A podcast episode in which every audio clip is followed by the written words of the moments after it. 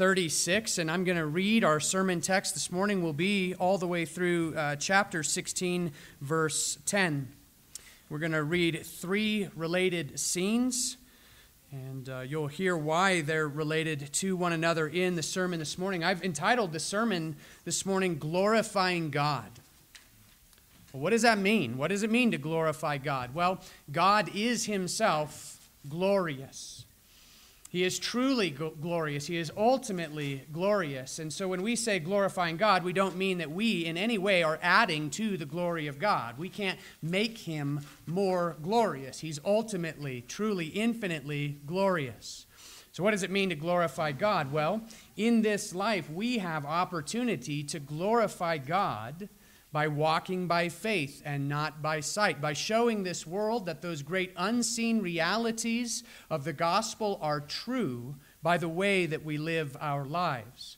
Pay attention as I read because you're going to see how Paul and Barnabas, Timothy and Silas all glorify God in these various situations. And then we'll consider how that applies to us today. So let's give our careful attention to the Word of God. Again, Acts chapter 15, beginning at verse 36, reading through verse 10 of chapter 16. Let us consider how it is that we can glorify God together. This is the Word of God. And after some days, Paul said to Barnabas, Let us return and visit the brothers in every city where we proclaim the word of the Lord, and see how they are. Now, Barnabas wanted to take with them John, called Mark. But Paul thought it best not to take with them one who had withdrawn from them in Pamphylia and had not gone with them to the work. And there arose a sharp disagreement, so that they separated from each other. Barnabas took Mark with him and sailed away to Cyprus.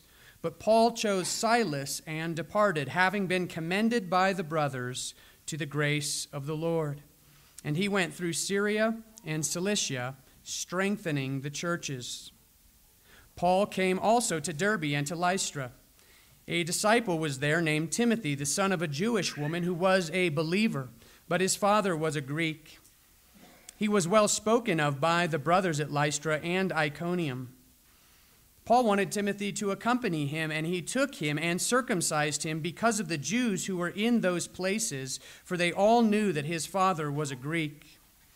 As they went on their way through the cities, they delivered to them for observance the decisions that had been reached by the apostles and elders who were in Jerusalem. So the churches were strengthened in the faith, and they increased in numbers daily. And they went through the region of Phrygia and Galatia, having been forbidden by the Holy Spirit to speak the word in Asia. And when they had come up to Mysia, they attempted to go into Bithynia, but the Spirit of Jesus did not allow them. So, passing by Mysia, they went down to Troas, and a vision appeared to Paul in the night. A man of Macedonia was standing there, urging him and saying, Come over to Macedonia and help us. And when Paul had seen the vision, immediately we sought to go on into Macedonia, concluding that God had called us to preach the gospel to them. Amen. Here ends the reading of God's holy word. The good news of Jesus Christ is truly glorious. It is absolutely glorious. The Bible begins by teaching us about God's good plan and mankind's greatest possible joy. God placed Adam and Eve in the Garden of Eden where they enjoyed lavish blessings. They had healthy bodies, not knowing sickness or disease. They were fed by an abundant garden that produced a wide variety of the richest foods. And they were also given one another because it is not good for man to be alone. You know that when God finished the work of creation, he looked upon all that he had made and he saw that it was very good.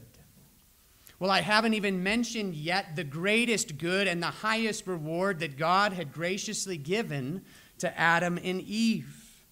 On top of all of these treasures, Adam and Eve enjoyed communion with the living God. And in terms of what they experienced, it was their communion with God that was far and away their greatest joy and their highest blessing. Their relationship with one another, all of those rich blessings of that abundant garden, those were but small adornments upon their greatest gift, which was God Himself, enjoying communion with the living God. Now, as good as all of that was, God actually intended to give them even more. How so?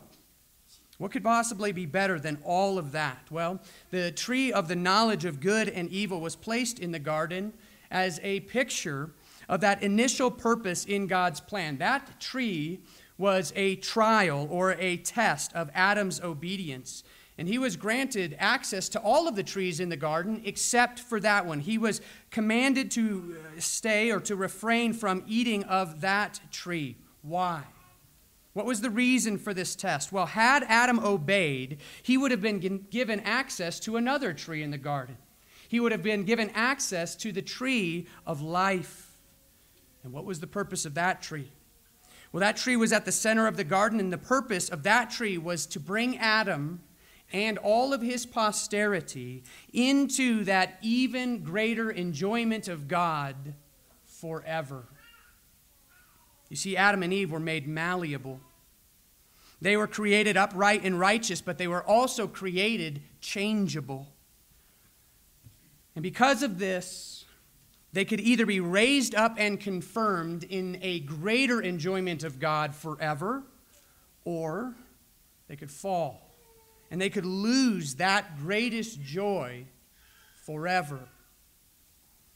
Well, as you know, all of this was then forfeited by Adam because of the deceitfulness of sin and the consequences of sin. Because of Adam's sin, we lost that close communion with God. And instead of naturally enjoying close friendship with God, we actually became his enemies. And so we should pause to consider the seriousness of sin and the deceitfulness of sin. Consider the blinding effects of sin. Because of sin, we became enemies of our greatest good and our highest joy. Sin made us enemies of God. Well, that is what makes the gospel of Jesus Christ so absolutely glorious. You see, despite the fact that we rebelled against God and despite the fact that we had become his enemies, because of God's great and immeasurable love, he determined to rescue lost sinners from that estate of sin and misery and to bring them beyond that original state of creation into that higher and most blessed state of perfect and unchangeable communion with the living God forever. Because of that great love that God has had for us, Jesus humbled himself. Remaining God, he became a man, and as the God man, he lived a perfect life while enduring all the miseries of this world. Think of him tempted in the wilderness. Think of him betrayed by Judas. Think about him abandoned by the eleven. Think about him rejected by his own. Think of him condemned to die. Think about him mercilessly mocked. Think of him beaten, hung on a cross. Think of him crying out, My God, my God, why have you forsaken me? Think of him breathing his last, giving up his spirit. Think of him dead and buried. Then think of him risen from the grave. Think of him ascending into heaven. Think of him exalted to the highest place. Think of him having accomplished that great work of salvation for each and every one of his own. Think of him, as we heard in our call to worship this morning, in glory, interceding on behalf of his own people. The gospel of Jesus Christ is truly glorious. So, why do I begin in this way? Well, because the glorious gospel of Jesus Christ, it is the backdrop of everything that we read about here in our text. It is the foundation of everything that we witness here. You see, here in our text this morning, we witness God's servants, God's people facing many different difficulties here in this world. We read about these men who have believed upon Jesus Christ now living their lives for Jesus in a broken world. And that is why we see them glorifying God. It is because the gospel of Jesus Christ is truly glorious. This text shows us what it means to glorify God in a world that is suffering from the effects of sin, in a world that is broken because of sin. So, how can we glorify God through the trials and challenges of life? Well, our text sets before us three. We'll consider them each in turn. So, let's begin this morning by asking the question and answering the question how can we glorify God through conflict? Our text begins with conflict. It is a surprising, if not shocking, conflict because it is Paul and Barnabas that separate. Up until this point, we have watched as these two men have served the Lord together. And they must have had a very close relationship. Just think about how Paul must have loved Barnabas. Remember, Barnabas was the one who went out of his way to help the Jerusalem church welcome Paul into their midst. Remember, the Jerusalem church was unsure of this one who had previously persecuted the church.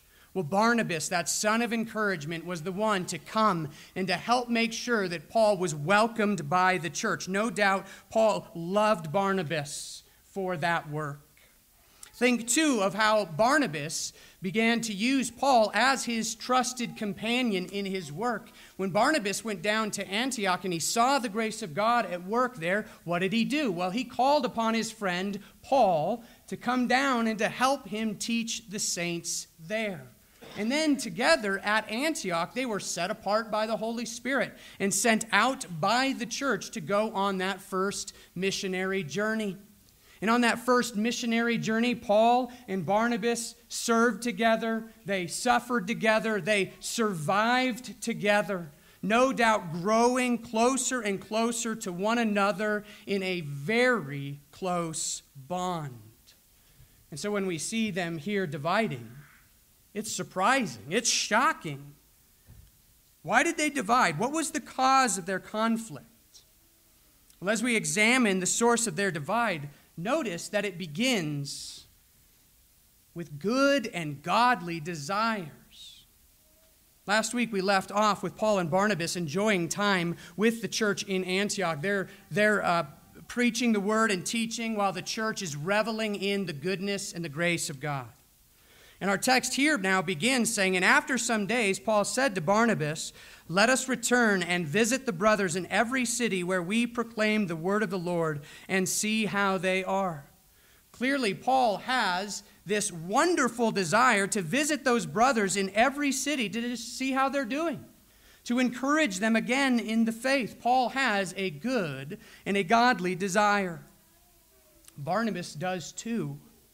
He actually shares that desire of Paul. When he hears it, he's eager to go. He says, Yeah, that's a great idea. But then he wants to bring John Mark with them. You will remember that John Mark was with Paul and Barnabas when uh, Paul and Barnabas returned from Jerusalem back to Antioch. Mark went with them to assist in their work. When Paul and Barnabas were sent out by the church in Antioch, he went with them to Cyprus to assist them in their work. He was there for all of the ministry on the island of Cyprus. But then, when they left the island of Cyprus, the text made a very simple note. John Mark left them and returned to Jerusalem. So Barnabas has a good and a godly desire. He is looking upon John Mark and he is seeing a man in his assessment who has grown who is now ready to put his hand back to the plow, to get back to work. He has learned his lesson. But Paul, Paul doesn't see it that way. And so we have this difference of opinion. Barnabas clearly believes that Mark is ready to return to the work, but Paul clearly differs in his assessment. Paul thought it best not to take with them this one who had already withdrawn from them and had not gone with them to the work. So there's this difference of opinion. Both men having good and godly desires, they come to this difference of opinion. And it is at the intersection of these good and godly desires that this difference arises and gives way to a sharp disagreement. That's the language of the text. Literally, those words mean a long, a sharp edge. And so this means that all of a sudden, Paul and Barnabas have a real disagreement. That's, this is not a small matter, this is significant, this is weighty. Paul believes that John Mark has already disqualified himself. But Barnabas sees it differently. He looks upon John Mark and says, Okay, I think he's learned his lesson. He's ready to get back to this work. So, what did they do? Well, we see that sadly they divided. This sharp disagreement resulted in what was an unwelcomed division. This was regrettable. Neither Paul nor Barnabas wanted this result. There could be no doubt that this divide was disappointing to both of these brothers. Neither of them could have seen this division coming. Well, God's word always paints an honest portrait. And here we see in the life of the church, there will be points at which good and godly men divide. But we need to notice a few things. We need to notice that this division does not create a new denomination. We need to notice that this division is not over doctrinal matters. Instead, these brothers are being very careful about this division and this division is one over a matter of judgment and really has to do with how to carry out their ministry, how to take the next steps in ministry. So while they do go their separate ways, they do so still united to one another as brothers in the Lord. These two were likely able to say with each other, or say to one another, God be with you. May God bless you in your work. Because they could not agree about this difference, they couldn't walk together in their work, and yet they divided very carefully. And so, as we examine this division, we learn much about what it looks like to glorify God through conflict. So, what are the lessons that we can learn here? Well, let me just give three. First of all, do not allow disagreement to become the occasion for sin. This disagreement between Paul and Barnabas was no doubt difficult on these two brothers. It was difficult for them both. And our enemy would be eager to use the difficulty of that division, the emotions involved to lead others or to lead each other into sin. Paul and Bar- Barnabas were very close. These two shared that bond of brothers. They were like a band of brothers. But notice that Paul and Barnabas separate really well. I believe they see that this is just a difference in judgment. We differ among a matter of assessment. And though it did give way to a sharp disagreement, we need to notice that this disagreement did not lead them into impugning the motives of one another into attacking the character of each other or of failing to believe the best about each other. Instead, these men guard a good and a gracious posture toward one another despite this sharp disagreement. We, will, we, we see later on in the Word of God, 2 Timothy being one of those points, that Paul actually speaks positively about John Mark publicly he actually later on grows in that relationship. And so they are guarding carefully. How do we maintain the unity that we have, even though we need to, at this point, divide? So, first, do not allow disagreement to become the occasion for sin. Second, don't rush toward division. The language of our text implies that this division took place only after great effort was given to work things through. And so when we have disagreements, even sharp disagreements, we need to guard that our emotions do not get the best of us. During these times, we need to remember that feelings are very often terrible leaders. Feelings can lead us into doing things that we later regret. And so instead, we are here encouraged to exercise great patience and to seek, if possible, to work things through. Which brings us to number three utilize the church. Notice what the text says about how Paul and Barnabas divided. It says, but it says Barnabas took Mark with him and sailed away to Cyprus. But Paul chose Silas and departed. Here's the significant words having been commended by the brothers to the grace of the Lord. Why are those words significant? Well, those words teach us that Paul was commended by the church to the grace of God in his second missionary journey. And while the text doesn't say anything about what the church said about Barnabas' plan, we can at least note that these brothers were not making a decision about their divide alone. This wasn't a matter for just Paul and Barnabas. They were submitting themselves to the church. They were getting input upon their difficulty together. This was not a unilateral split. Instead, these brothers are seeking the wisdom of the church. They are seeking leadership from other brothers. They are submitting themselves to the church not being self directed or self determined men. And so these are just some of the lessons that we can learn about how to glorify God through conflict. So that brings us to the second scene. How can we glorify God through complication? As chapter 16 begins, Paul and Silas come to Derbe and Lystra, and there they meet this disciple named Timothy. And Paul desires to take Timothy with him. He believes Timothy is going to be a help to him in his missionary journey. But as we read here in the text, there are many issues that complicate the situation. And isn't that often the way that things are? Situations are rarely straightforward. If you're in a straightforward situation, remember to pause and to give thanks to God because things are not always that way. Rather, they're often quite complex. Often they are very complicated. Here in our text, there are so many factors to consider, perhaps many more than we can even realize. And so when we start to consider situations that are complex, we have to consider them from various angles. We need to try to understand all of the, flat, all of the facts. How do we glorify God through complication? Well, to answer that question, we, got, we have to simply think through the situation.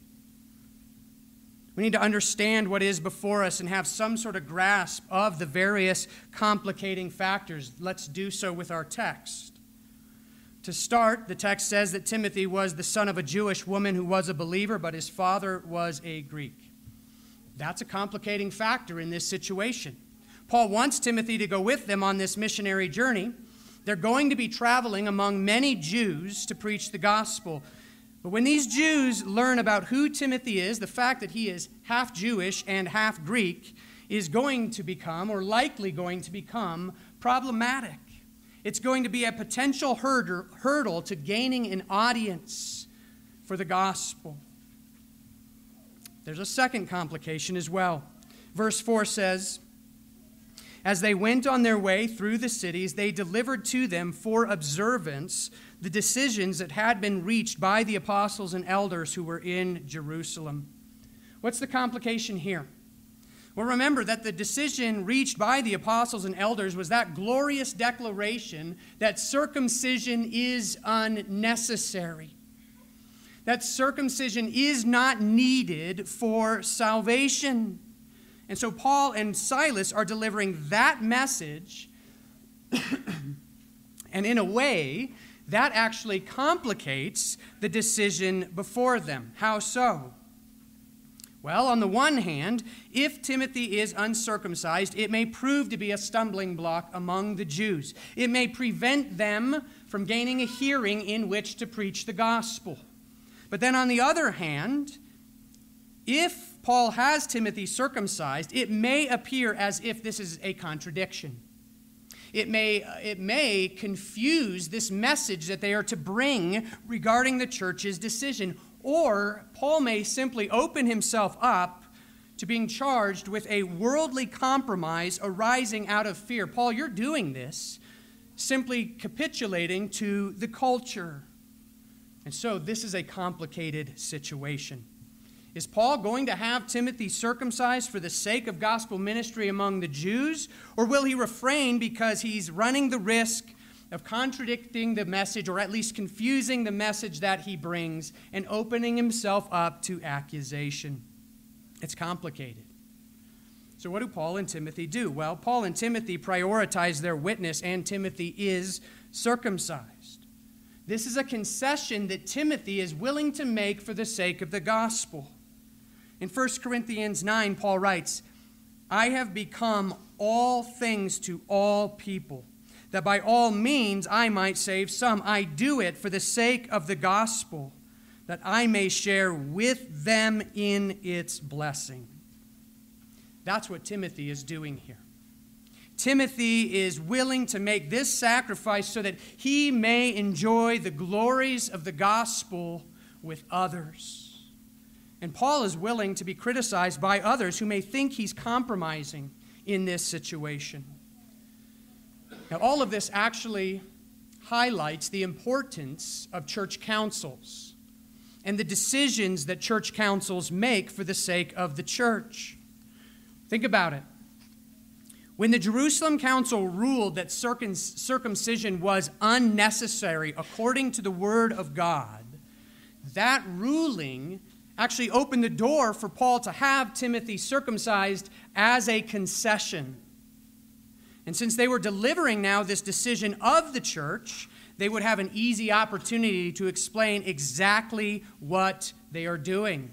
The law of God no longer required circumcision. But because of this, Timothy is now free.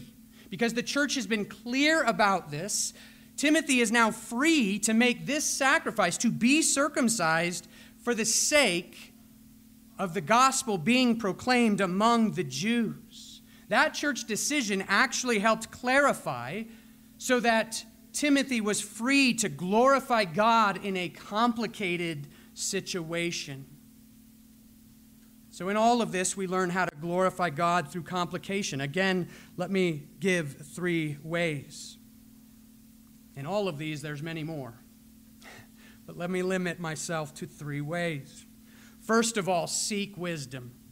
I know it's obvious. When matters are complicated, it requires much wisdom.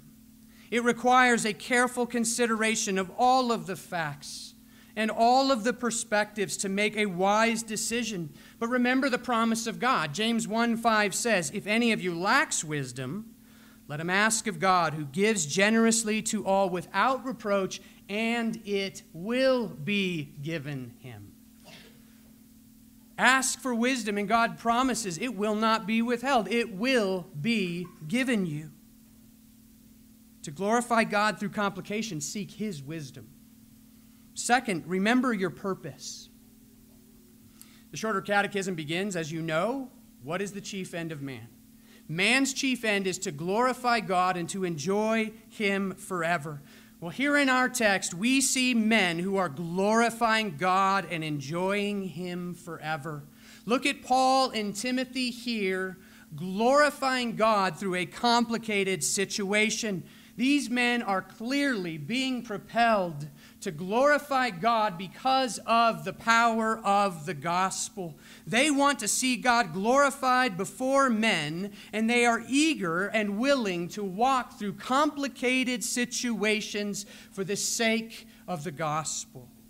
And so, the gospel, their gospel purpose, is what propels them through this complication, which brings me to number three consider Christ's sacrifice. Consider Christ's sacrifice. Here, Timothy is willing to make a significant sacrifice so that others will have the opportunity to hear the gospel. So, why is Timothy willing to make such a sacrifice? Well, I hope the answer is obvious. It is because Timothy has his eyes fixed upon the significant sacrifice of the Lord Jesus Christ. When Timothy sees his personal sacrifice against the backdrop of the gospel of Jesus Christ and his sacrifice, Timothy is easy, it is easy for Timothy to see that this is but a small sacrifice. Think too about the apostle Paul.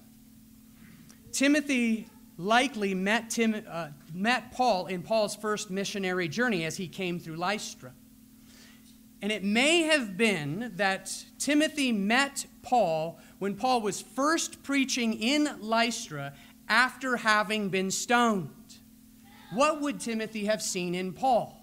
Well, he would have seen a man glorifying God, one who truly believes in the gospel of Jesus Christ. He would have seen a man bruised and battered disfigured beyond recognition, yet preaching the glories of Jesus Christ. And in that, Timothy would have seen a man who believes the gospel, who is living in light of the gospel, another man whose eyes were fixed upon the sacrifice of Christ, which made him willing to make sacrifice for the sake of others.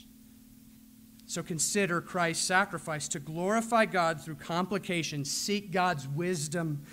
Uh, remember your purpose, and then consider, keep your eyes fixed on the sacrifice of Christ. That is how we can glorify God in complicating situations.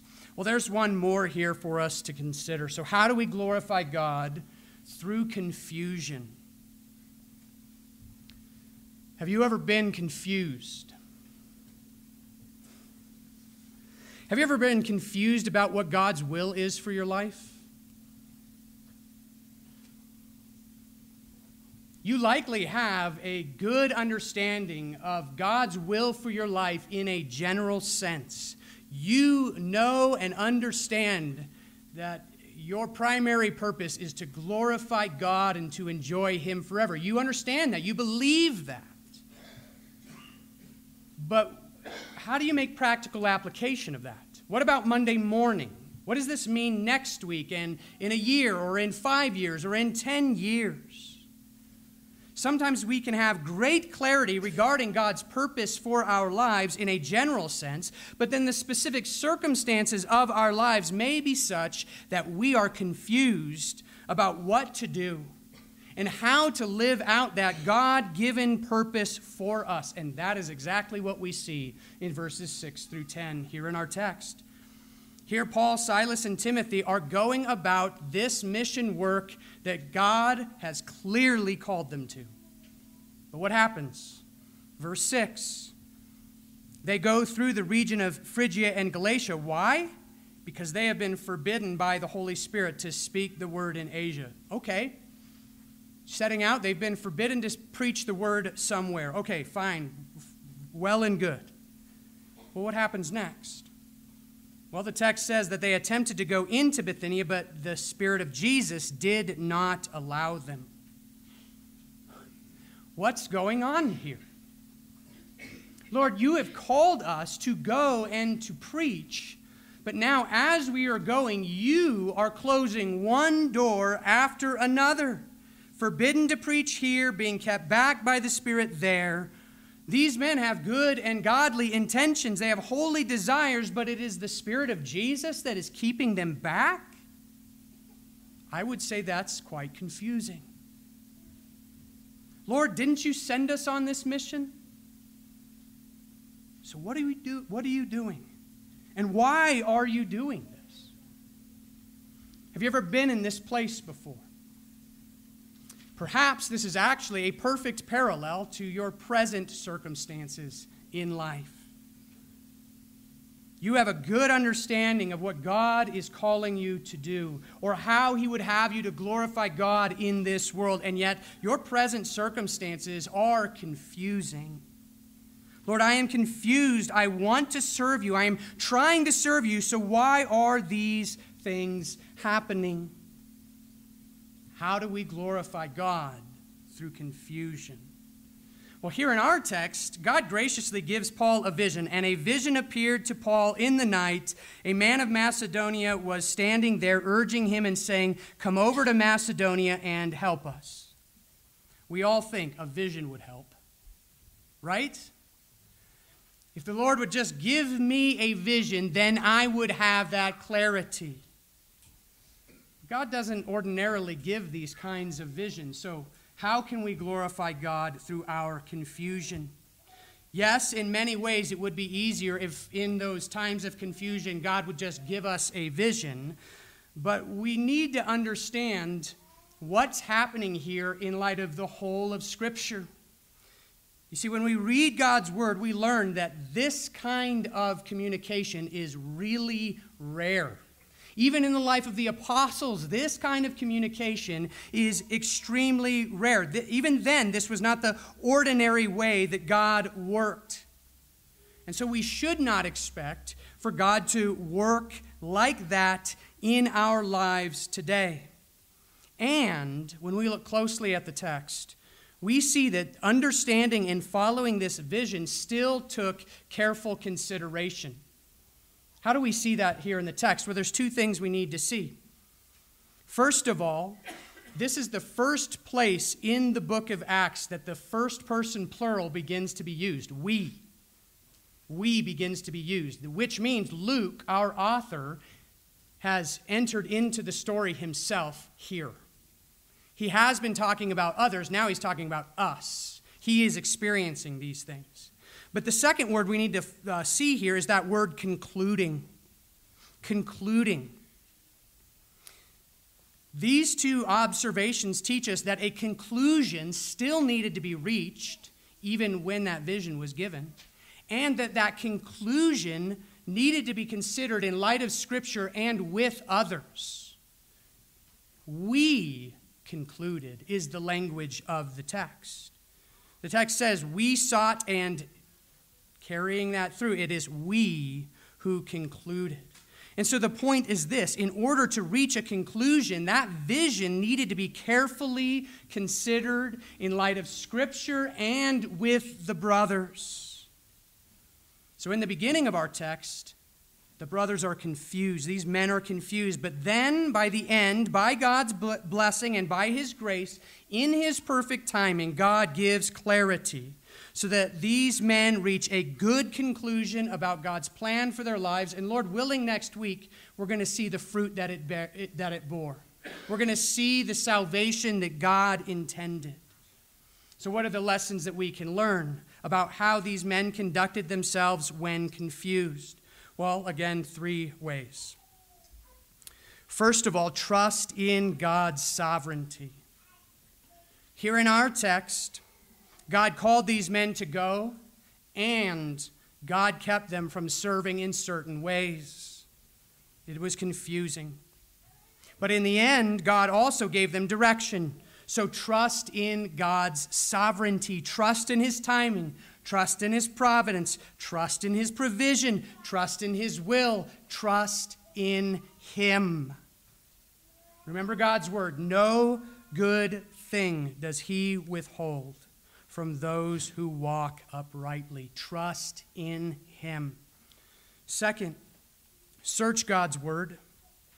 While you wait, search God's Word. Search God's Word for wisdom, direction, preparation, and for patience. See the ways in which God works in His Word. Remember how He prepared even His own Son as he grew in stature and in, and in wisdom before the Lord, and how, how he grew through what he suffered. He learned obedience through what he suffered.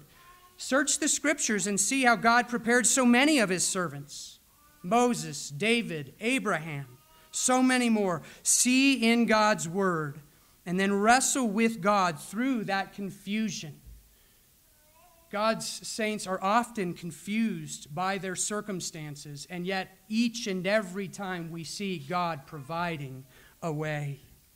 Third, continue where you can.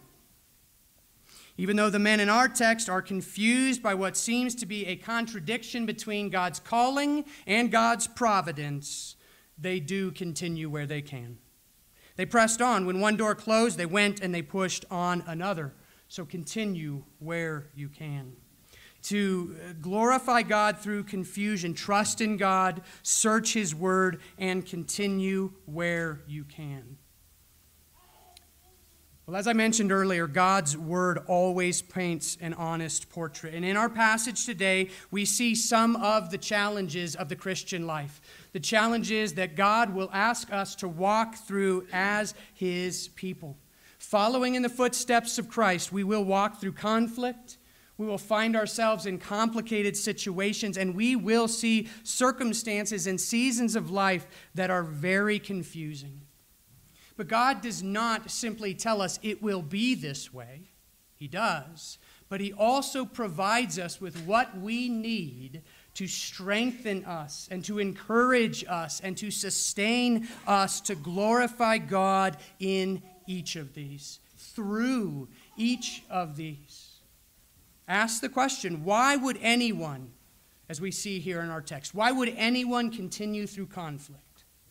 Why would anyone continue through complicated situations? Why would anyone continue with this kind or through this kind of confusion? Well, that takes us back to where I began. And the answer is simple because he is worthy. It is because of the gospel of Jesus Christ that we see Paul and Barnabas conducting themselves in a godly way, even though it came about in conflict. It is why we see Paul and Timothy making a wise decision even when things were complicated. It is because both of those brothers were keeping their eyes fixed upon Jesus. And it is why Paul, Silas, and Timothy together continue right through their confusing set of circumstances. It is because he is worthy. So remember, your greatest good, your highest joy is communion with the living God. And while Satan sought from the beginning to disrupt and to destroy that communion, because of the gospel of Jesus Christ, God has provided for that communion to be repaired and restored and one day perfected in a state of unchangeable enjoyment of God forever. And it is because of these and by these glorious realities of the gospel that we can glorify God even through the trials and challenges of life in a broken world. Let us pray together.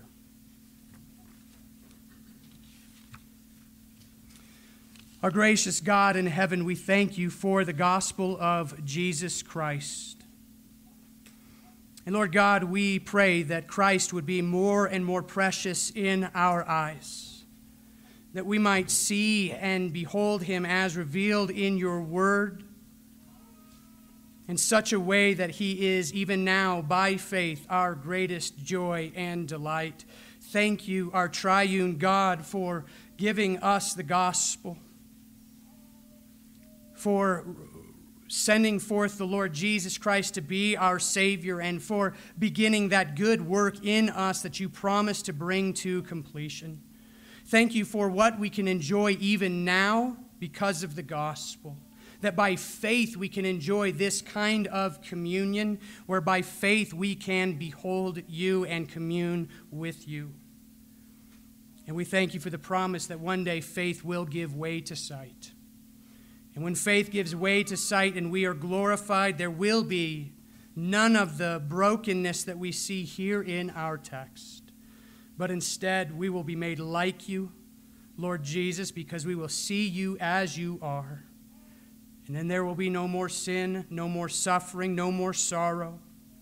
But instead, that glorious, perfect, face to face communion with you, the living God. And so we pray that you would strengthen us now by the gospel, that we might have joy and peace by believing, by believing, and so bring glory to you as we live in a broken world. Do this, we pray, in Jesus' name. Amen. We're going to sing of some of what this looks like to glorify God in the pilgrim journey. Let's turn together in our psalm books to Psalm 84a. Psalm 84a. It says, Blessed they who in your strength confide, and in whose heart our pilgrims' way. They make the vale of tears a spring